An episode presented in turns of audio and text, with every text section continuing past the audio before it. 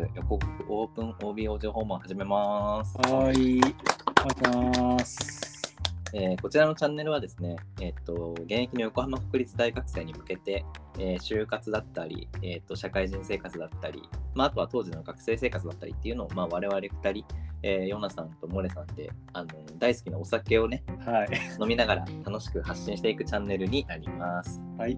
はい、でまず自己紹介から、えー私はモレさんです、えー横国経済学部出身で、今は IT 系企業で営業しています。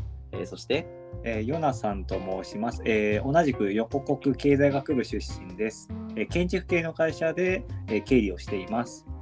おい、よろしくお願いします。お願いします。えーっとですね、それでは、えー今回第3回になるんですけども、まあ、テーマは、えー引き続きですね、えーっと、具体的に我々がどんな仕事をしているのかっていうことについて話していきたいと思っています。はい。えーっと、では、まあ、恒例となってきましたが、まずははい乾杯の合図をね、皆さんよろしくお願いしますと。はいはい。えーじゃあ、ちょっとお手を拝借して、はい。せーの、乾杯。はい。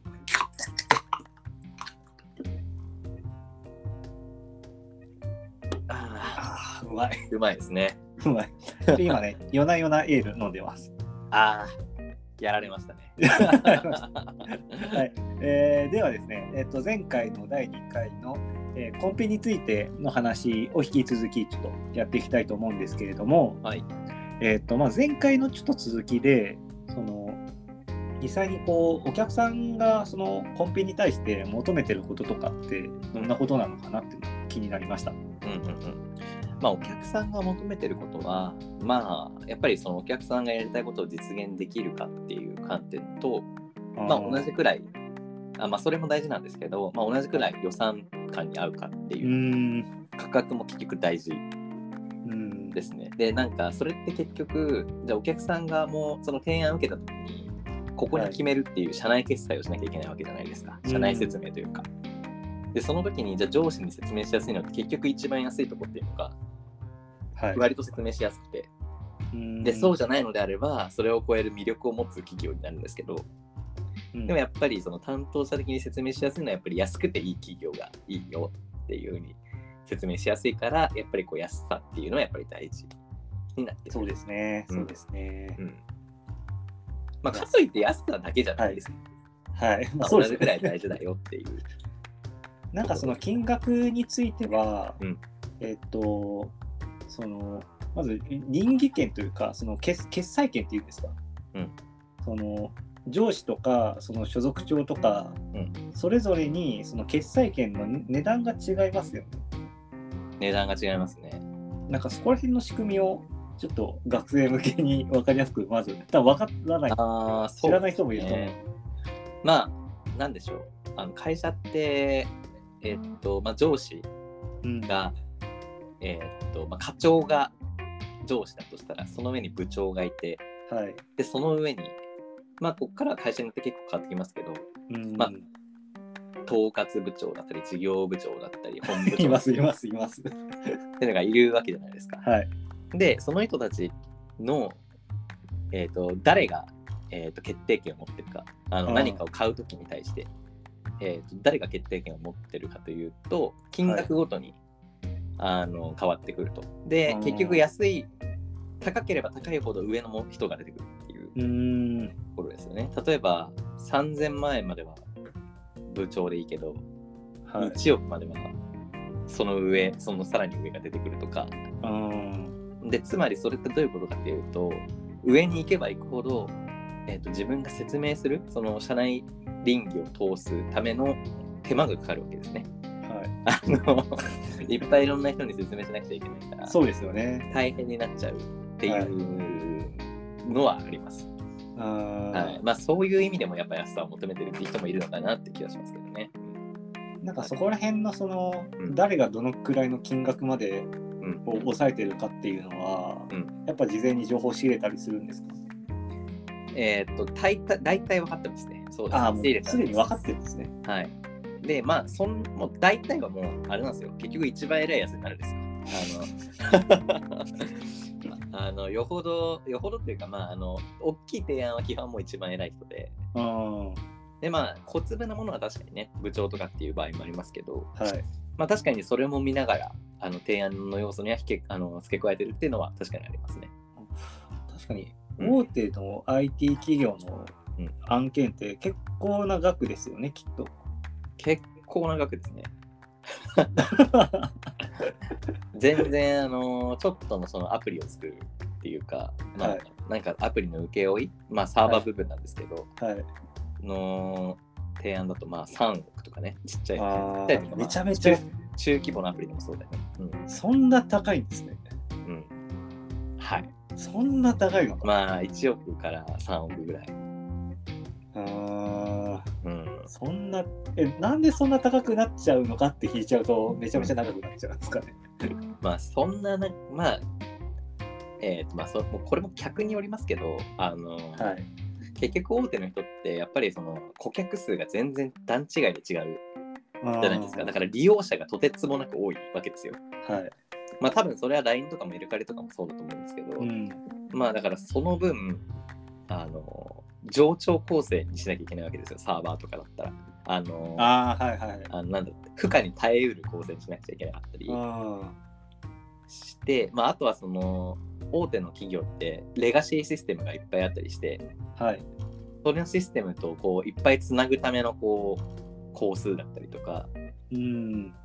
なんだろうな、シンプルに作れないですよね。結局なんか、はい。あのいろんなところとつなぐための、それこそあの各システム部門と調整しなきゃいけないわけじゃないですか、要件そうですね、そうですね。そうそれもかなりの稼働がかかるし、なんだろうな、結構、はいうん、だ LINE 関係者 LINE だけでボーンって作るよりも、はい。大手の企業でいろんな各部署といろんな連携取って、いろんな要件をこうまとめて1個のアプリ作ろうから多分金はかかりそうな気がします。まあ、LINE なんてメッセージと電話だけやんって思いますそうそうそうけどね。まあでも今それがね、もう何千万人使うアプリになったから、まあそれなりの規模はあると思いますけど。うん冗長性っていうのは、なんか説明するとどんな感じになるんですかね？まあ冗長性というか、うーん、まあ例えば、うーん、なんだろうな、CD、CD、CD データに昔皆さんなんか録音とかしたりししたじゃないですか。しましたね。あれって結局5曲、あ、10曲ぐらいしか録音できないはい。じゃないですか。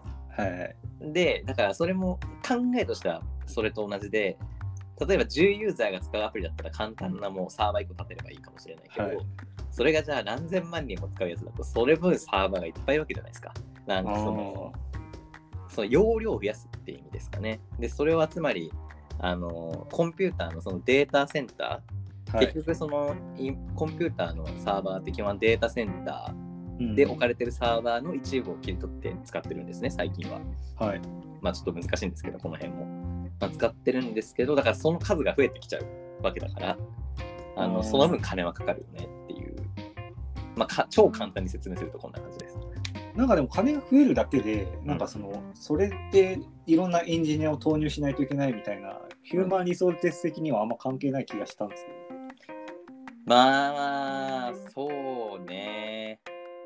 なんか、いや、まあそうなんだけど、なんだろうな、その際に、こう、うーん、難しいな。まあでも原理的にはそうだね。だけど、まあ、あの、エンジニアを投入することによって、はい。なんかその、さらにその大量のリソースをこう効率化して、ももっとうまく使えるようにするだったりとか、あとはその、そのインフラ部分って結構運用監視とか、はいあの継続な安定運用とかにも関わってきたりして、うんだからその分見れるエンジニア増やした方がいいよねとか、なんだろう、結構大手大手企業って安全サイドに倒すことが多いんですけどあ、なるほどう。ん、やっぱり安全に安全を重ねるところが結構多いかなって気は。はい、なんかそれねあれですか、あの、アラートが鳴って、そうそうそうそう。緊急で対応する人だし、みたいな。うんうんうん。そうそうそう。あれが噂の。は噂のね、あの、まあそれはちょっとインフラとはちょっと違うんだけど、い。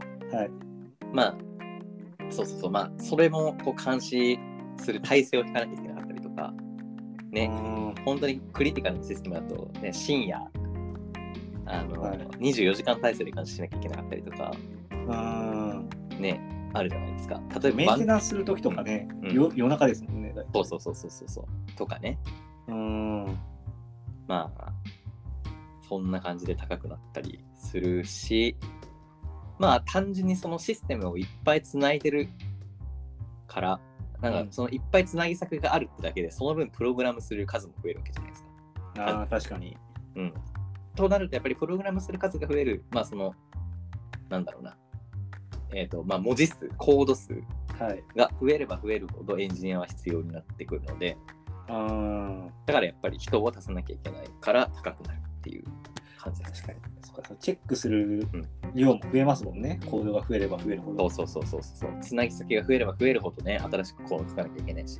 うんわけわかんなくなりそうですよね。聞いてるだけでも。うん、そうそうそう。で、まあ、その、ね、あの、結局一番最初に作ったシステムなんて、なんだろうな、あの、作ること最優先だから、うまい、はいうまい、うまくコードで書かれてなかったりして、で、それを後から、いいコードに、綺麗なコードに書き換えたりするのに、またお金を取ったりとかするわけですよ。確かに。そうそうそうなんかその金額価格感とかは、うんその絶対そのお客さんそう。うんもう多分最初納得できないじゃないですか。高えだろみたいな。そうだね。うんそんなかかんの？みたいな。そもそもみたいな。うんうんうんうん。そこら辺をコンピで説明するのか、コンピではまたもっと抽象的な話をするのか。いやー、まあ、えーっとね、まあ、そうだね。まあ、ちょっと抽象寄りだね、コンペはどちらかっていうと。んあコンペというか、まあ、プレゼンはね。はい。えーっと、っていうか、まあ、あんまりね、なんだろう、お客さんも細かい工数まで分かんなかったりするから、ああのーそれが他他社と比較してこうだよとかまでは分かるけど、あ、はい。えーっと、これをこれだけ作るからこれだけかかるまでのロジカルな考え方は意外とね、あの詳しくないからできなかったりするわけですよね。ああ、そっか。専門性高すぎるとそうなっちゃう。そうそうそうそう。だから妥当性をね、まあだからそれがちゃんと妥当性を把握してくれ、把握するお客さんがいると、こっちはやりにくいわけですよ、割と。まあおかしいだろうってなりますもんね あ。そうそうそうそう、おかしいだろうとなるわけですよ。うんで。そういうと人がいる場合はやっぱり安いところに取られちゃったりする。なるほど。うん、僕の時は結構チェックしろって、全部お前が説明しろって言われてたんで。なるほど。まあでも IT だと余計複雑になって、ブラックボックスになりそうですね。そうね。え逆に営業マン側、うん、営業マン側ではどれくらいこう説明できるんですか、多分100万円だったらその100万円のうち、うん多分100全部を説明するのは多分できないと思うんですけど、うん、100万円だったら20万が5個ぐらいまで説明できるけど、はい。20万のうちの内訳説明できないっていうイメージですかね。ああいやまあまあまあまあですね。うん。あのま まあね、結構あれなんだやっぱね、詳しいとこやっぱね、そのエンジニアが出てこざるを得ないっていうああそうかそしたら連れてくればいいのか。そしたら。うん、あるし、結局その原価が、その売値を決めるのはなんですけど、原価、そのいくらあの人の人数がこれを作るのにかかるって弾き出すのは結局エンジニアの仕事なので、あまあエンジニアが説明しろって話なんですよ、大体は。あまたいたよね。そうそうそうそう。だからどちらかっていうとね、そのやっぱプレゼン本番はもうエンジニアの仕事で、あのあはい。それまでのいろんな情報を聞き出したりするのが逆に営業の仕事っていう、ああプレゼン前までね、そっちがメイン。そうねちっこいことするのがやっぱりね、あの、なんか電話をして聞いたり、のあー昔はその、あの道端でばったりみたいな、お客さんの室内でばったり会って、そういえば、これどうなんですかね？って聞いたりするのがやっぱ営業の仕事で、へえうん。そうですね、昔僕もあのお客さんのオフィスで待ち伏せしてたことありましたね。ドキドキしますね。そう。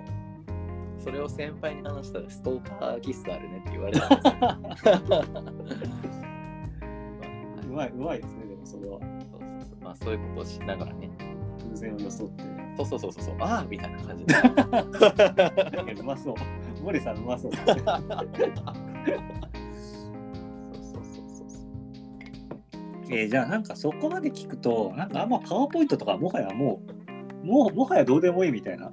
そうね。あのね、難しいんだよな。あのーシステム、ザ・システム開発の提案は、やっぱり結構エンジニアが書いたりするんだよね、パワポも。ああ、はい。だけど、もうえザ・システム開発以外の例えばソリューション売るとかはいコンサル売るとか、はいえー、と育成メニュー売るとかも全部営業が大体書いたりするからなんだろうねうんまあ売るものによって変わるかなそうだから自分あんまりねシステムの営業システムの営業してますけどはい。でかいシステムの営業あんまり好きじゃないんですよね。だから あの結局エンジニアに主体が渡っちゃうからさ、すべてああはいはいはい。こっちがあんまりコントロールしにくいんだよね。あそこら辺の主導権みたいなのも変わってくるんですね、ものによって。変わる変わる、うん、あまあでもそっちが儲かるからね。営業としても褒められるんだけど結局。うんそう。そっか。なるほどな。じゃあやっぱスキル的にはそのパワーポイントよりもどれだけ事前にん。コミュニケーション取れるかみたいな、そう。もうそれは本当にそうですね。コミュニケーションでさっきその待ち伏せしてたってのありましたけどな他になんかあるんですか？まあい待ち伏せ。まあ普通にあの打ち合わせね。あはい。電話。はい。あと例えばね既存の何か契約があったりしたら、うん。この書類私に言ってないんで私に行きますっていう約束を立てつけてはい。場を作るとか、はい。まああとはやっぱ飲み会とか。あ飲み会もあるんですね。まあねちょっと今できないけどね。うん。まあやっぱオールド営業的な感じだけどまあ飲み会とか。はい。まあ電話。そうね。まあそんな感じ。お客さんと飲み会とかうん。僕やったことないんですけどどんな感じなんですか？まあ普通の飲み会よ大体。あのーさすがにね、はい。あのーお客さんのお酒が減ったら、うん。あのこっちが注文ね積極的にするっていうのはあったりしますけど、はい。まあそれ以外は別に普通かな。割とこう距離感近いっていうか、なんか初めましての人がめちゃめちゃ多いみたいなのはない。ああ、それはね、ない。初めましてのお客さんと飲み会ほぼなくて、結局まあ、それなりに好意のお客さん。とじゃないと、まあ自分はそん。なにそれぐらいしか経験がないかな個人的にすごい疑問なのって、それ誰が誘うんですか？そういうあ、まあね、ノリさんが誘ったりとかするんですか？ぱ下っ端ではない。結局、下っ端っていうか、あのやっぱり上の人がやる。あうん。それに連れてかれる。ーあー、やっぱ連れてかれるパターン。あそうそうそうそう。そう。そうですね。さすがにね。うんはい。さすがに。んあじゃあまあ、森さん側からこう、うん動かなきゃいけないみたいな、なんかその、新人がなんか飲み会企画しなきゃいけないみたいな関係会なそれはね、そういうの営業はない。営業はない。営業というか、あのお客さんとはないけど、はい。社内ではある。あ、社内ではあります。あの社内ではだって、えありましたよね、ヨナさんも。なかったですか？いや、いや、すごい嫌でした。二度としたくないぐらい そうだからまあ社内はねやっぱ新人の仕事っていう感じはありますけど、た。うんまあ、客はねないんじゃないかなあんまり、うん、まあ、そうか、そう、まあ、それはでも、そっか、そうですよね。うんあのそこら辺もうん。やったことないからわからないですね。いや怖い普通に怖いなと思います。お客と飲むってどういうことなんだろう。あー。まあ別に普通に面白いですけどね、まあでもなんか普通になんかこう、うん。は知らない人の、知らないっていうか、その相手のお客さんの身の上話じゃないけど、聞いてみたい話とかいろいろ。そうそうそうそうお酒も入ればね。そうそうそうそう結局お酒継ぐのも一杯なんですよあのあとは結局はい。お客さんが継いでくれるようになって結局一杯飲んだらもうなんかまあお酒って結局一杯飲んだらもうなんかあるじゃないですかそういうのってまあ、そうですね。もう、なんか、そう、もう一杯飲んだら、まあ、あとはもうただの飲み会です。なんかちょっと気になったのが、うん。まあ、お互い、あの、うんモレさんも僕もうんお酒すごい好きっていう前提ありますけど、そのお酒苦手な営業マンとかって、なんかどんな、こう、なんだろう、立ち振る舞いしてるのかなって。まあ、あ全然飲まない人いますよ。なんか、コーラだけしか飲まない、えみたいな。うん。まあでも、さすがに最初の一杯飲んでたりする人まあ、最初は飲んで、みたいな。ねうん。まあ、乾杯だけみたいな。まあ、そこからあとは、うんさりげなく、みたいなパターン。そうそうそうそうそうそう。んだってね、飲めなかったらね、話にもなんないし、話にもなんないというか、あの、なんだろう、お話もできないじゃないですか。まあ、確かにそうですよね。弱かったら。うんなんかやっぱうん大事なのは、なんかどれだけお客さんをなんかこうおもてなしするかじゃないあ、そうそうそうそう。人としての、人としての あ、そうそうそうそう。ですかね。そうそうそうそう。そういう感じ。うんあーあでもなんか飲み会慣れしてない、うん僕もそうでしたけど、なんかこう、なんだちゃんとした飲み会あんま行ったことないから、社会人で大丈夫かなみたいな不安はありましたけど。うんうん。なんかわわかんないですけど、なんか一回集まる飲み会、例えば社内のはい。歓迎会とかって、うん。すげえサークルの歓迎会そのまんまだなって結構思いましたけどね、僕は。あの。まあ確かに。まあね、こっちがね、気を使う側っていうのはちょっと違うけど、はい。でもなんかノリは全部サークルじゃないですか、結局。なんか、まあそうですね。まあお客さんとの飲み会はね、あんまりもうかんちょっと違うかもしれないですけど。うん。まあそうですよね。そまあ、しかもの辺は、まあ、コロナなんで、あれですね。はいまあの確かに、そういうの苦手な人にとっては、まあ結構ありがたい時期ではあります。そうそうそうそう。変な飲み会とか絶対ないし、あそうそうそうそうそう。断る全然断りますね。そうそうそう おかしいんじゃないか、お前はテンションで。そうそうそうそう。で、なんかその飲み会とかで、そのコンペの情報を仕入れたりとかもあったりするんですかうん。しますね。なんか、まあ、コンペ、あれどうなんですかみたいな。なはいいくらですかとかあ聞いたりした時もあったりしたし。あ。そうそう聞き方がうまいですよ、聞き方が。軽いノリで。そうね、まあ確かに。あのーまあそう、だから結局何か重要なことを聞きたい場合はやっぱ文字じゃなくて声で聞かないとダメなんですよね、多分ね。あのーいや、なんかあれ、ニュアンスで分かることあるじゃないですか、言ってないけど。はい、ありますね。うんうーんの一言でも、そう、あーとかわかりますね。そうなんです。だからそのニュアンスをやっぱね、感じ取んなきゃいけないので、はい。やっぱりそういう聞きたいことはやっぱり文字じゃダメなんですよね。はい。うん。温度感を示しないと。うん。なんだろうな。そのモレさんうん、は、その、まあ、営業の話の時にも聞いちゃいましたけど、そのコンペレベル、コンペのレベルだと、その、他の同期に比べると、どれくらいできる位置に、どうなんだろうな。いや、あるのかな？なんか結はい構コンペって運だったりするんですよね、その時の。運というあか、もう競合の運とか、ーはい。えー、と社内リソースの運とか、はい。結局ね、提案できなかったら無理だし、とかあるじゃないですか、いろいろ。で、まあ、前も言ったかもしれないですけど、金額の運、運というか、はい大小、まあ、そもそものっていう。あ、そうそうそうそうそう。で、それって配属されるお客さんごとに違ったりするんですよ。はい。あの例えば、 Salesforce みたいにうん。い何ライセンス売ればいいみたいな営業してないので、はい。一つ一つの商品の金額が違うから、一様に比べらんないっていうね、いうことがあったりして、なので、結論から言うとわからないなんですけど、ああのまあ、普通か普通よりは上なんじゃないかなって思いますけどね。ーうんまあ、僕もなんか話聞いてるとそんな感じしましたし、うん。うん。なんか逆になんだろう。結構なんかこういうので思うのが、そのそもそも話してる人がうんレベル低すぎたり、レベル高すぎたりすると、うん自分に参考にならないんじゃないかなっていうのが結構あると思ってて、はいはいうんうんだからなんかどのレベルの学生に参考になって、うんなんかどのレベルの学生だと、まあ、正直参考にならないみたいなうんのがあるのかなっていうのがちょっと気になってしまって、うんうんまあでもそもそもその、なんだろう、コンペで、あ、これは難しいなみたいな、なんかそこの、あ、これはいけるな、いけないなみたいなのを把握するのが第一歩ってとこなんですかね。そうだと思いますね、それは。だから、うん。まあ、無理そうなコンペには無理にいかないっていう、ね。あの、うん。リソース、時間も無駄だし。で、やっぱうんそれを見極められるようになるのは、やっぱりそう、まあまあね、経験が必要だったりするんですけど。うん1年目とかだと、なんか、何でもかんでも自分のせいにして落ち込んじゃうみたいなの全然ありそうあーありそうでですね、確かにね。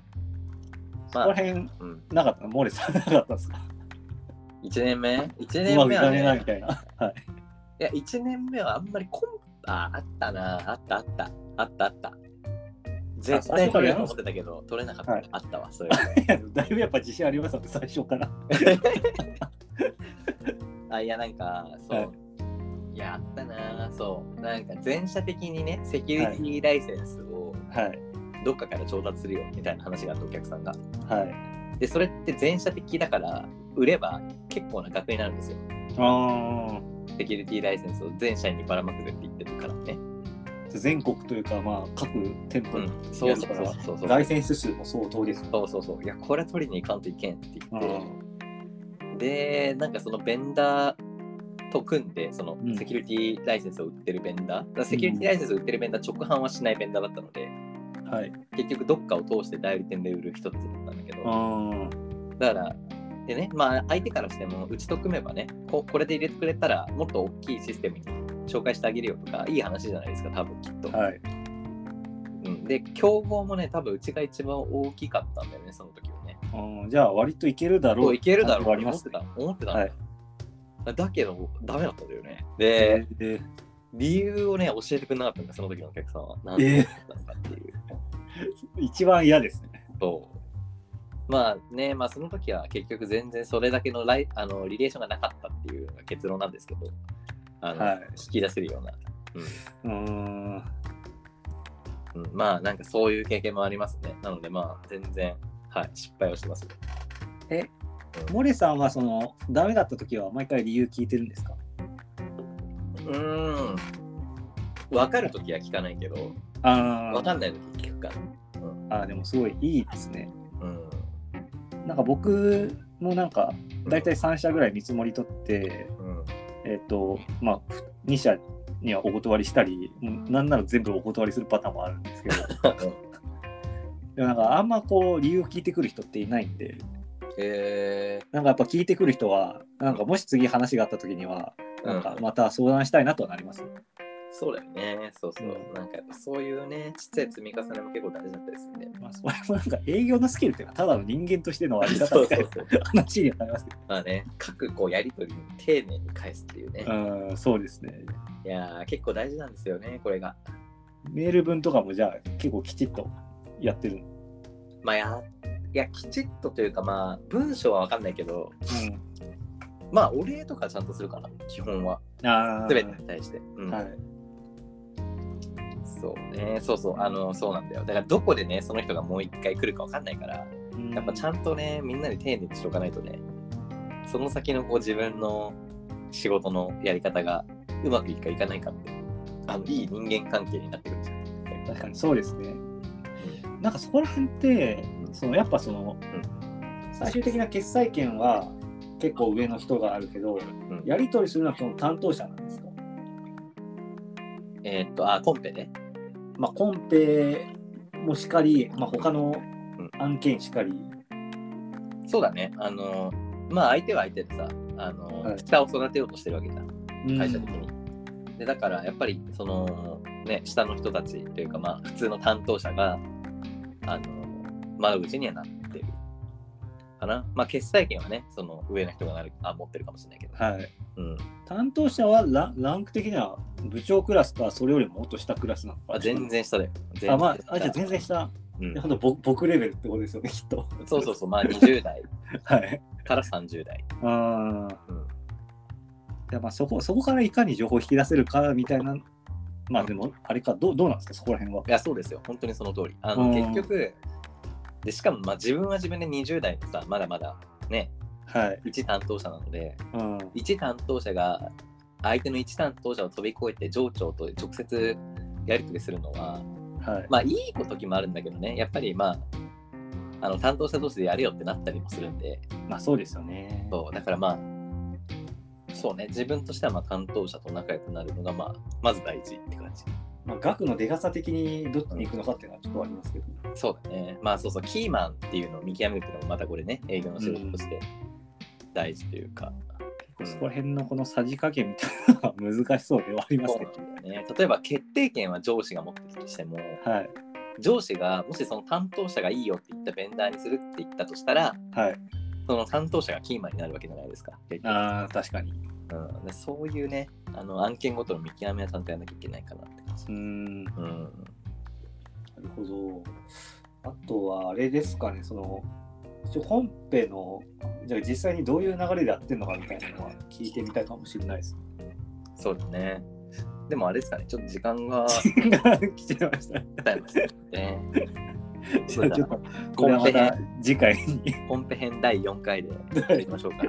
ちょっと次回にはい。伸ばしつつ、はいじゃあちょっと今日はこんな感じで、はい。じゃあ、えっ、と、ありがとうございました。はい。ありがとうございました。